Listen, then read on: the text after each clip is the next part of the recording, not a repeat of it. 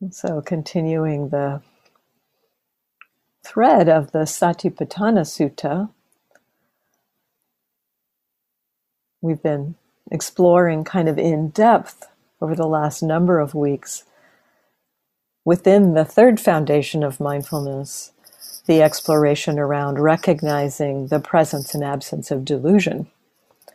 There was some interest in doing a deeper dive in that particular area, so we took some time and paused and reflected on that from a number of different perspectives. But at this point, I'm going to set that aside and continue with the third foundation of mindfulness to explore the second half of the third foundation of mindfulness. The third foundation of mindfulness, just to kind of remind you, is a set of teaching instructions on noticing how the state of the mind. So the first part of the sutta says, and I'll bring out the sutta and read sections of it for you. So the basic instruction is to contemplate mind as mind, and how does one do that? Understanding, in the first half, it's understanding a mind affected by greed, aversion, delusion, or unaffected by greed, aversion, and delusion.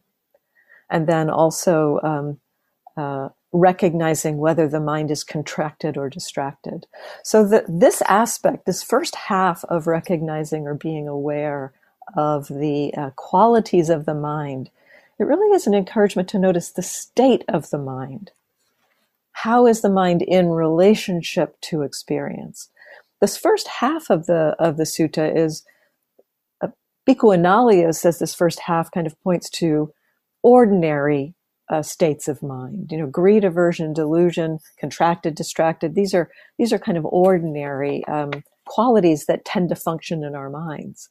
And so noticing the presence of those from the perspective of a mindfulness that is just curious about the kind of mindfulness I was pointing to in the guided practice, the naturalist just curious, oh, anger's appearing, what is that like? You know, what is that experience like? As opposed to anger and being involved with it, you know, kind of following the anger or allowing it to influence how we respond to the world.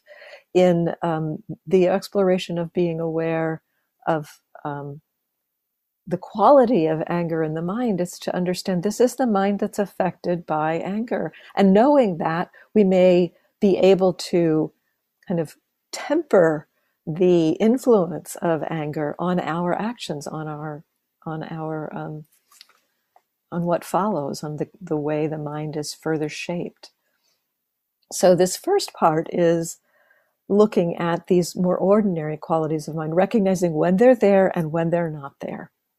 So that's kind of the area that we've been exploring over the last number of weeks.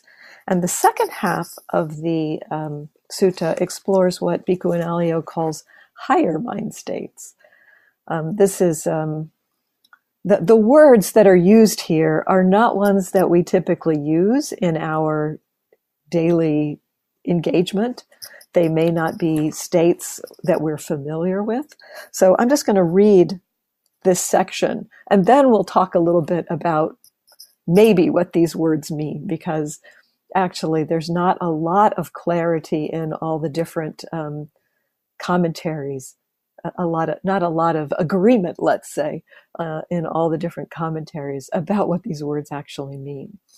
So this is the second half of understanding, contemplating mind as mind, or observing mind as mind. One understands exalted mind as exalted mind, and unexalted mind as unexalted mind. One understands surpassed mind, or surpassable is one translation. Surpassable mind is surpassable, and unsurpassable mind is unsurpassable. One understands concentrated mind is concentrated, and unconcentrated mind is unconcentrated. One understands liberated mind as liberated, and unliberated mind as unliberated. So those words are kind of, when I first read this, it's like, okay, I don't have any idea what that means.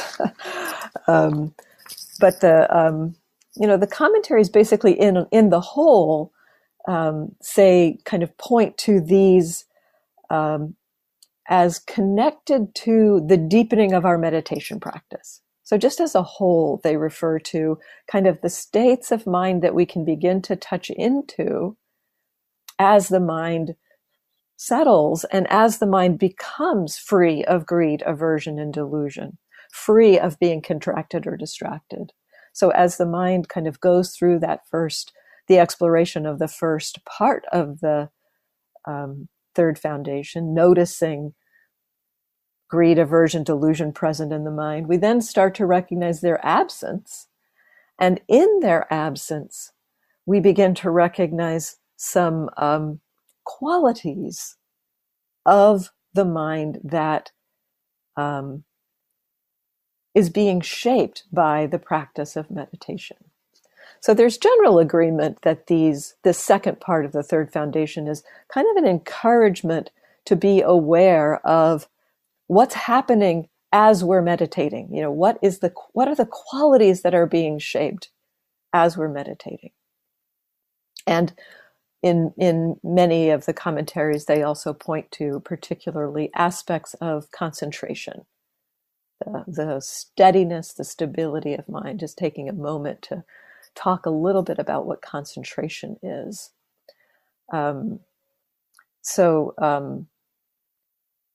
Concentration in the Buddhist teaching has two kind of expressions.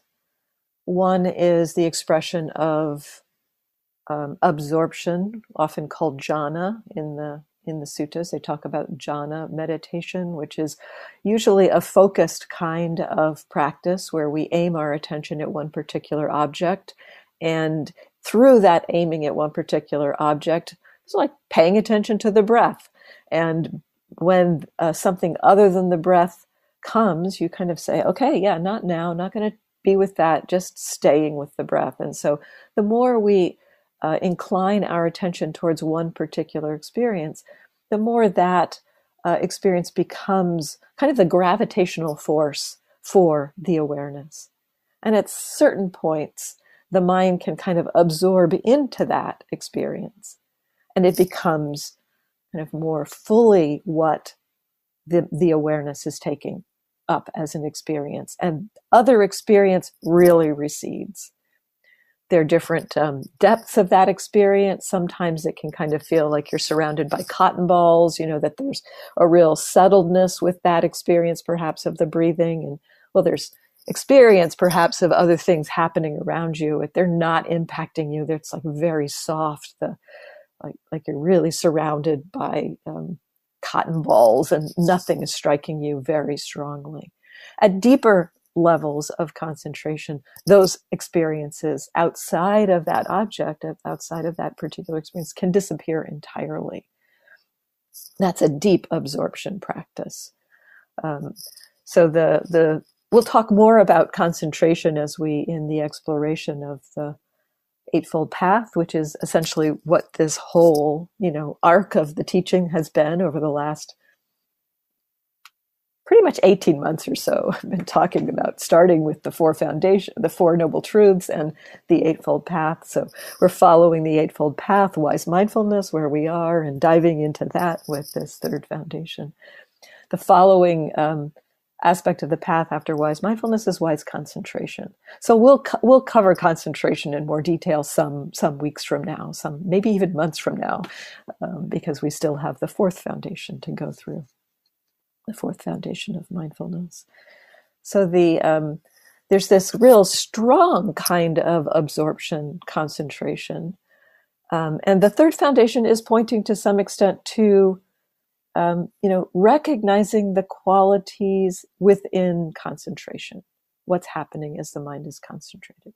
There's another form of concentration, though, that this also may point to, and that's what's called moment-to-moment concentration. A moment-to-moment concentration is not an absorption concentration. It's not a place where the mind just stays focused on one particular experience. It's a kind of concentration where the awareness is steady. The mindfulness is not being pulled or caught into any kind of reactivity, but the objects, the experiences that awareness is receiving continually change. So this is more in the realm of the kind of concentration that can happen in our daily lives, where the mind is more settled in terms of not getting pulled into reactivity. There's a strong equanimity, a strong sense of not being disturbed by what's happening. But there's also the recognition of rapidly changing experience, you know, that the experience may for a few moments be with seeing, and then with hearing, then with body sensations, then with thoughts, then with mind states. And so this kind of concentration, that might not be what we think of as concentration, because we often think in concentration, it means everything gets really quiet. But in this case, concentration is a kind of a quietude of awareness, but the experience is not quiet. So both are referred to as concentration in the suttas. The commentaries give the name of momentary concentration to that second form of concentration. So these various pairs of mind states, great and narrow, or exalted and unexalted, is the first one in the Bhikkhu Bodhi translation.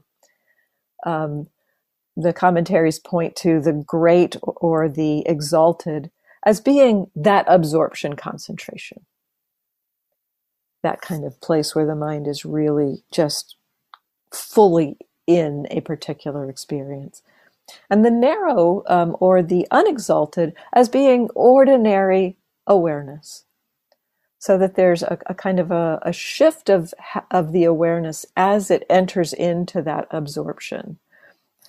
So the kind of just the distinction of knowing, and this again, this is the pointing in this sutta. Just be aware of when the mind is in the state of concentration or absorption, and when it is in an ordinary kind of mind state. So right now, you know, we can all be recognizing in this aspect, this is ordinary sense consciousness. You know, this is what's happening in the moment. And very, very unlikely any of you are in absorption right now. But we can be recognizing this is ordinary sense consciousness, this unexalted or narrow mind, narrow mind state, or unexalted mind state. So it's important, I think, to recognize, I said this weeks ago when we first started the discussion of the third foundation, that the encouragement throughout the entire teaching of Four Foundations of Mindfulness is to just be aware of what's arising without any judgment about it, without trying to change it or fix it. The instructions in the Satipatthana Sutta do not offer antidotes. They offer being aware of what's arising.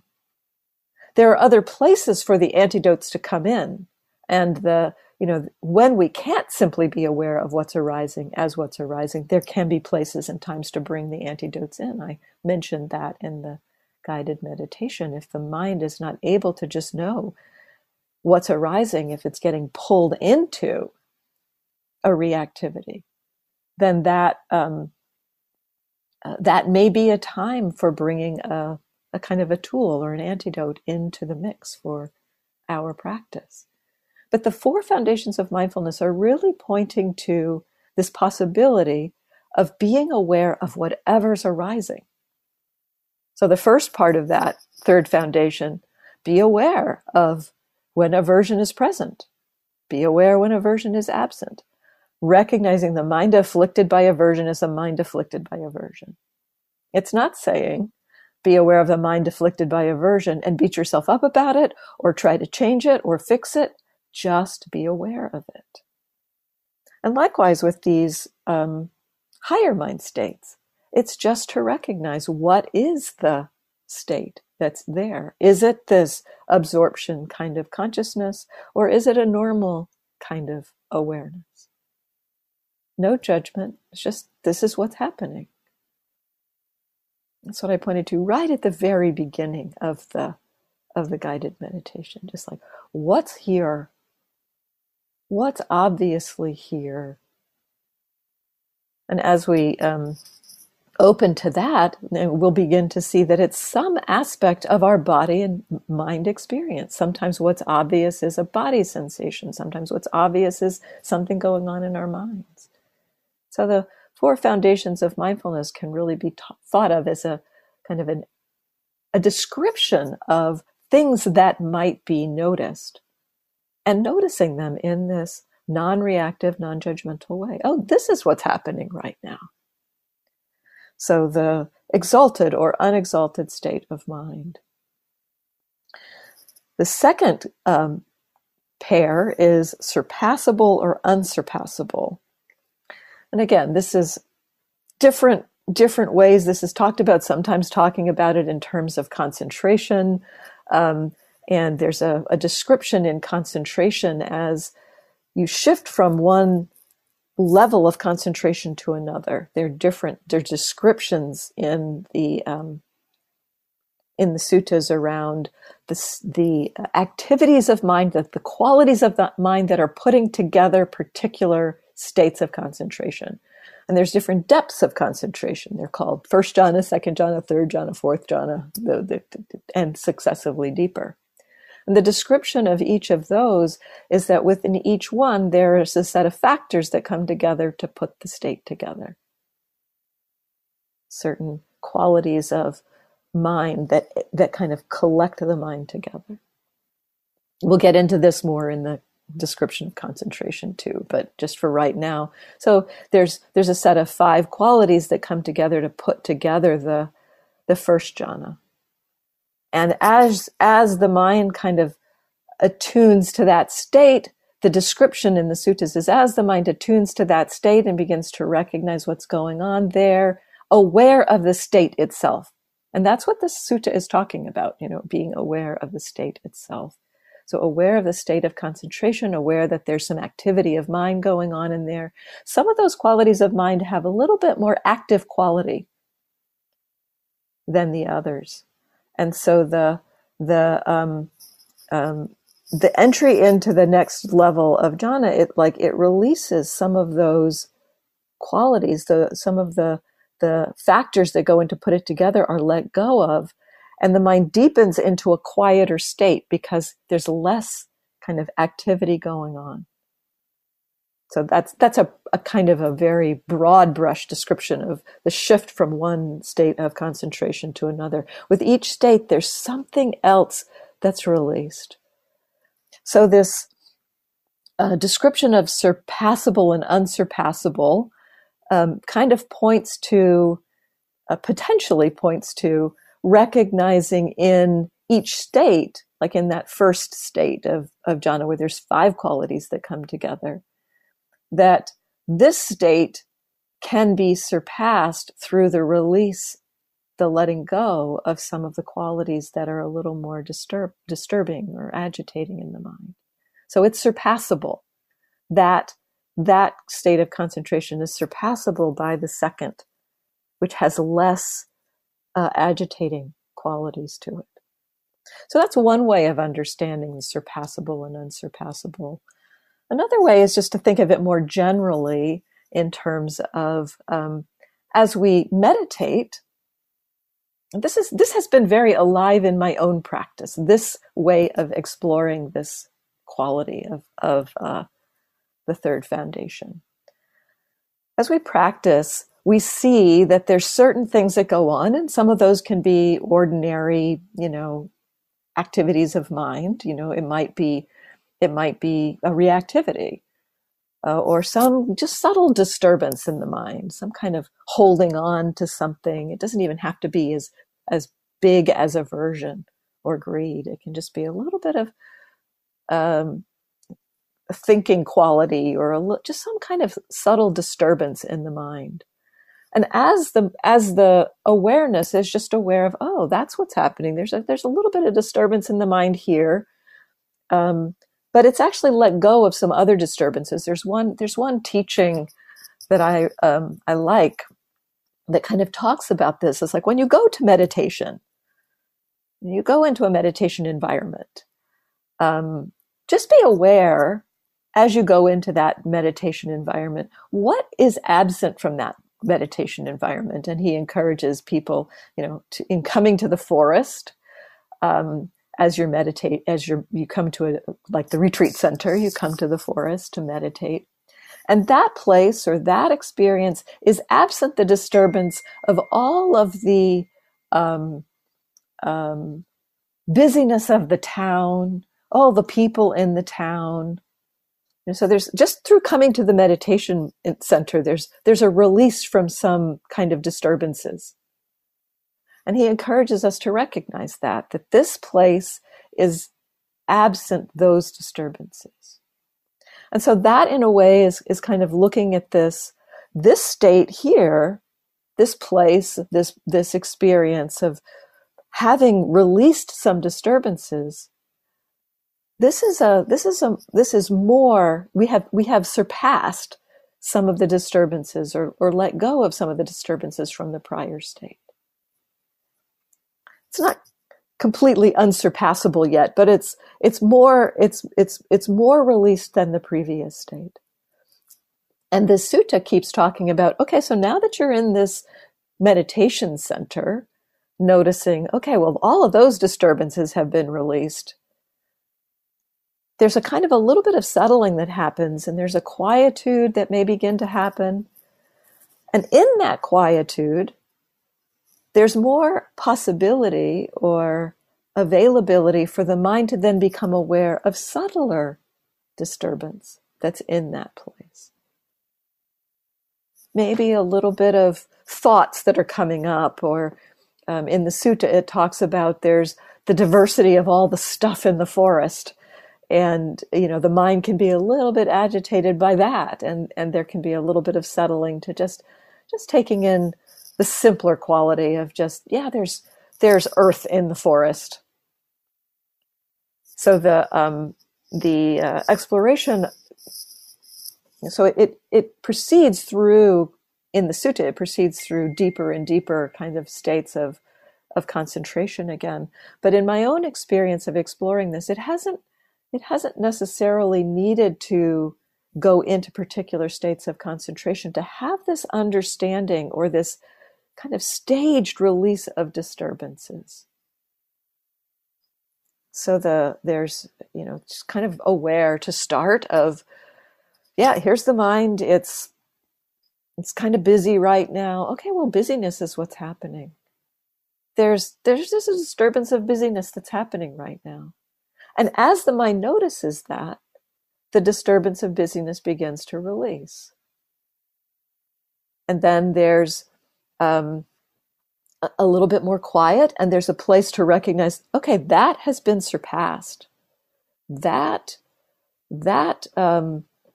disturbance of busyness is no longer in the mind. There's something beautiful about recognizing that release. It's useful. It's akin to noticing the absence of aversion, the absence of greed, noticing that release. So noticing when that is absent, and then in that place, the mind settles for a little while, and then there may be a subtler kind of agitation that arises. For me, one of them was like looking or searching. What am I supposed to pay attention to now? A subtler form than a thinking about things, but just kind of a movement and a kind of subtle agitation of mind. What am I supposed to pay attention to? And then noticing that, aware of that. Again, not to get rid of it, not to fix it, but just aware of that. That can then begin to release. We can begin to, that experience of searching is not here. That has been surpassed. So that kind of exploration about what's here, what's been released, what maybe remains, you know, so in that place of, oh, they're searching. Oh, this is still surpassable, you know, the not needing to get to the letting go of it, but, you know, kind of the recognition of, oh yeah, this is happening and this is surpassable. It's possible to release this. It may not release immediately, but there can be the knowing what has been released and what remains to be released. This, to me, this is maybe a place or a part of what this aspect of the higher mind states points to. Again, looking at what's going on with respect to the meditation. This is the encouragement, I think, in this section of the third foundation. What's happening as the mind explores being aware of what's present? A very natural part of that is that as we open to just whatever is arising, even opening to anger or aversion, the mind begins to release it. And so we can see that experience of that release, that is the functioning of the mind that meditates. The third pair is concentrated or not concentrated. We talked a little bit about what concentration is, and so this one is a little simpler. It's just recognizing, is the mind either of those forms of concentration I referred to before. And the basic place of concentration is the absence of the hindrances. When the qualities of sense desire, ill will, sloth and torpor, restlessness and doubt are not present. The mind is not being pulled into the reactivity around what's happening in the world, and the mind can begin to settle. The mind can begin to settle into concentration. So this is, again, a recognition. Is the mind starting to settle into concentration as we're practicing? The fourth pair is liberated or not liberated. And there's, again, some difference of opinion as to what this means. Some people say this means full liberation. Other people say, no, it just means a temporary freedom from defilement, just a temporary release from greed, aversion, and delusion. And again, the recognition is the mind is liberated or not liberated. And this really feels like it's a kind of the flip side of the first half of the sutta. The awareness of, is aversion present or not? Is greed present or not? Is delusion present or not? When greed, aversion, and delusion are not present in a moment, there's a momentary freedom of mind that is this liberation. When greed, aversion, and delusion are present, the mind is not free from that, and so this fourth pair is pointing us again to recognize: is the mind free from greed, aversion, and delusion? There's a slight distinction between. It's not even slight. But it may be somewhat confusing or not something that we might be aware of. The absence of the hindrances. That's a kind of the more obvious levels of greed, aversion, and delusion. The hindrances are the obvious levels of greed, aversion, and delusion. Even in states of concentration, there can be subtle greed in the mind. There can be very subtle not wanting something to be here in the mind. There can be this subtle, mostly it's the greed that's pointed to, but there can be the desire for kind of non-existence, you know, the kind of movement towards don't want anything to be here. So the hindrances are the grosser level of reactivity in the mind. So that's the concentration state.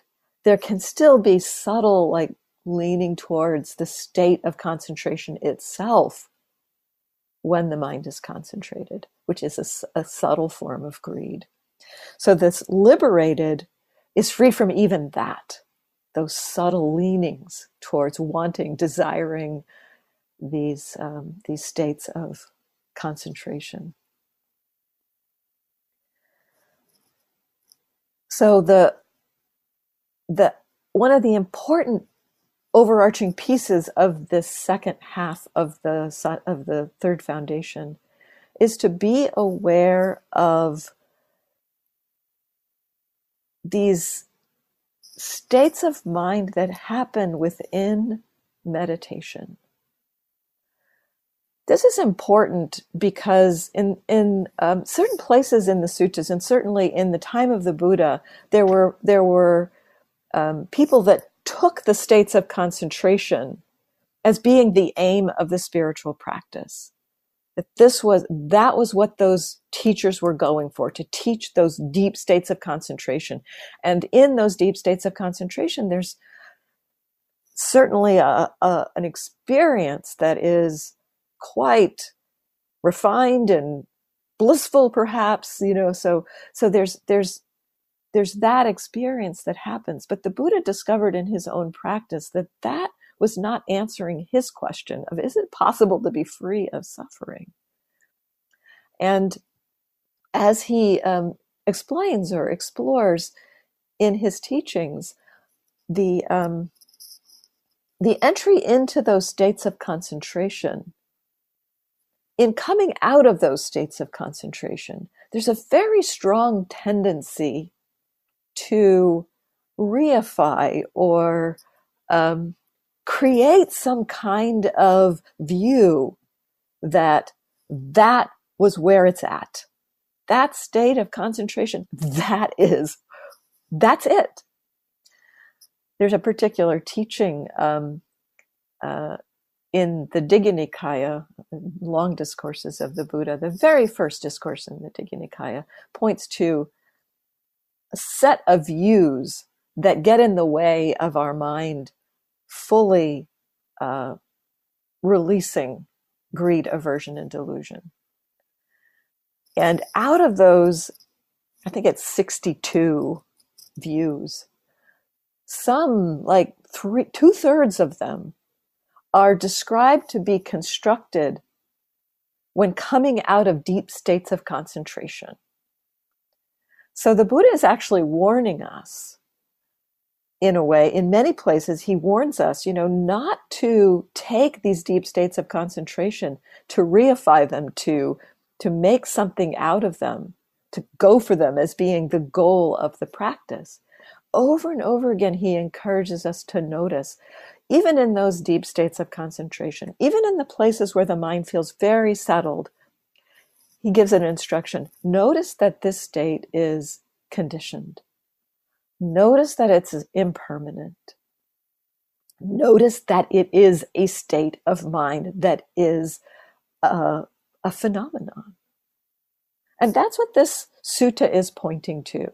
Notice the states of mind that arise in our meditation, which includes the qualities that are beautiful, wholesome qualities, equanimity and concentration and joy and delight, noticing those as conditioned states of mind.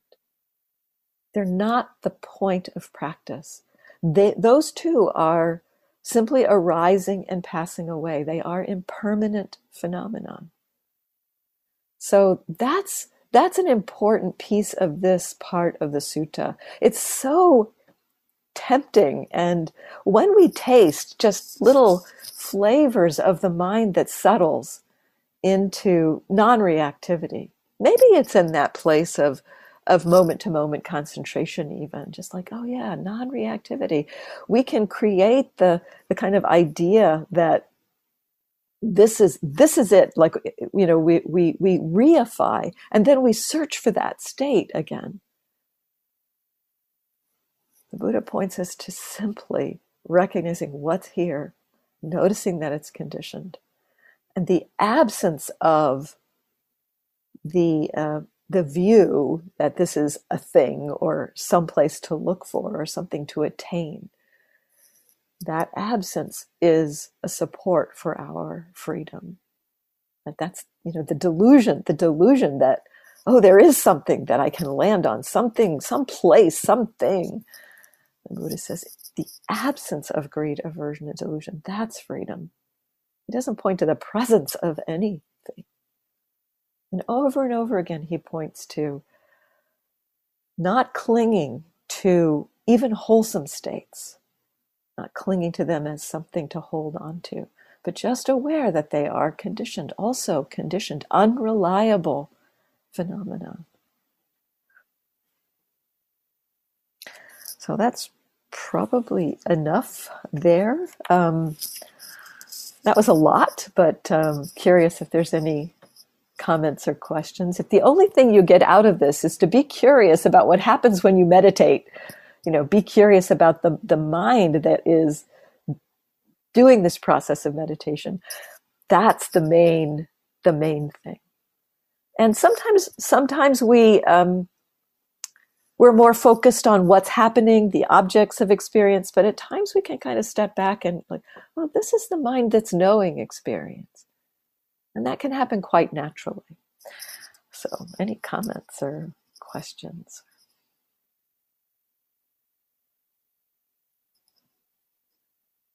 Yeah, Essie.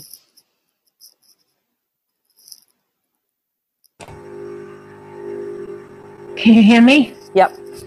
Okay. I this is the first time I've come to one of these, but I'm just wondering if you could define jhana. Yeah. Hang on a second. So jhana is a state of concentration. It is often referred to in the suttas in these 4 different stages. And so it is essentially, it's generally understood to be a kind of an absorption. So there's a shift of mind that can happen when we're paying attention to one particular experience, where the mind kind of shifts from kind of knowing that experience, being aware of it, into kind of a more kind of, it's almost like the awareness goes inside of it and really absorbs into that experience. So there's a shift in the mind there. And there are different descriptions of that shift in certain schemes of meditation and certain practices. That absorption is so complete that mindfulness is not in there. Certain teachers teach that kind of depth of concentration. But there's a lot of variety. One teacher talks about, Bhikkhu Analayo talks about the jhanas as being kind of like the deepening of a swimming pool. You can go into a state of concentration and absorption, and you can either be in the shallow end of the pool where, you know, your head is above water and you're seeing other things going on, or you're in the deep end of the pool where you're completely submerged in that experience. And so each of these states of concentration has different levels to it. I've not experienced, maybe circumstantially at a few times through mindfulness practice, I've experienced a coming out of a state that it was like, wow, there was no mindfulness in there, but there wasn't ordinary consciousness either. You know, there was an absorption into experience. That happened for me through mindfulness practice rather than focusing on a particular experience. So maybe I've experienced something like that kind of depth of absorption, but not through trying it through concentration practice for myself. I have not experienced that depth of concentration. I've explored concentration practice with other teachers that don't necessarily teach that depth of absorption, that it can be more like you're still aware of other experience, still able to track what's going on. And in my understanding, that's more what the Buddha teaches in his teachings, where he talks about jhana, he talks about states of concentration. He's talking about being able to be aware within the state of concentration. He's talking about being able to notice the factors that are coming together to create that state of concentration.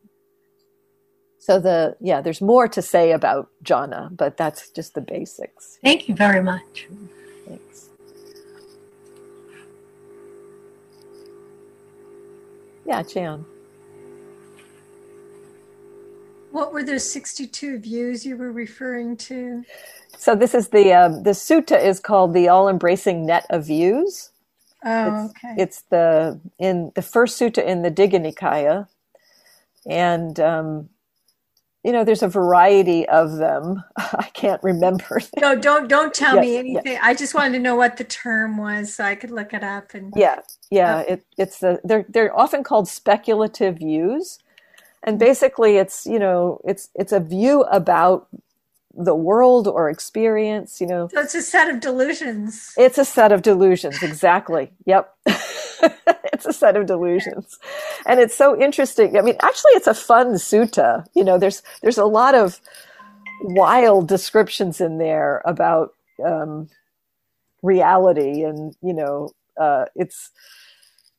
it's a long sutta, but each one kind of talks about, or many of them talk about, well, this view happened because somebody went into deep meditation and experienced a former life. And in that experience of the former life, they saw this and that. And then as they came out of meditation, they had the view that, well, this is the way it is. This is the way former lives are, or whatever. So it's kind of that kind of thing that tends to happen. In those deep states of concentration, the experience is so compelling. It's so, this is the truth of my experience. And it was the truth of your experience in that moment.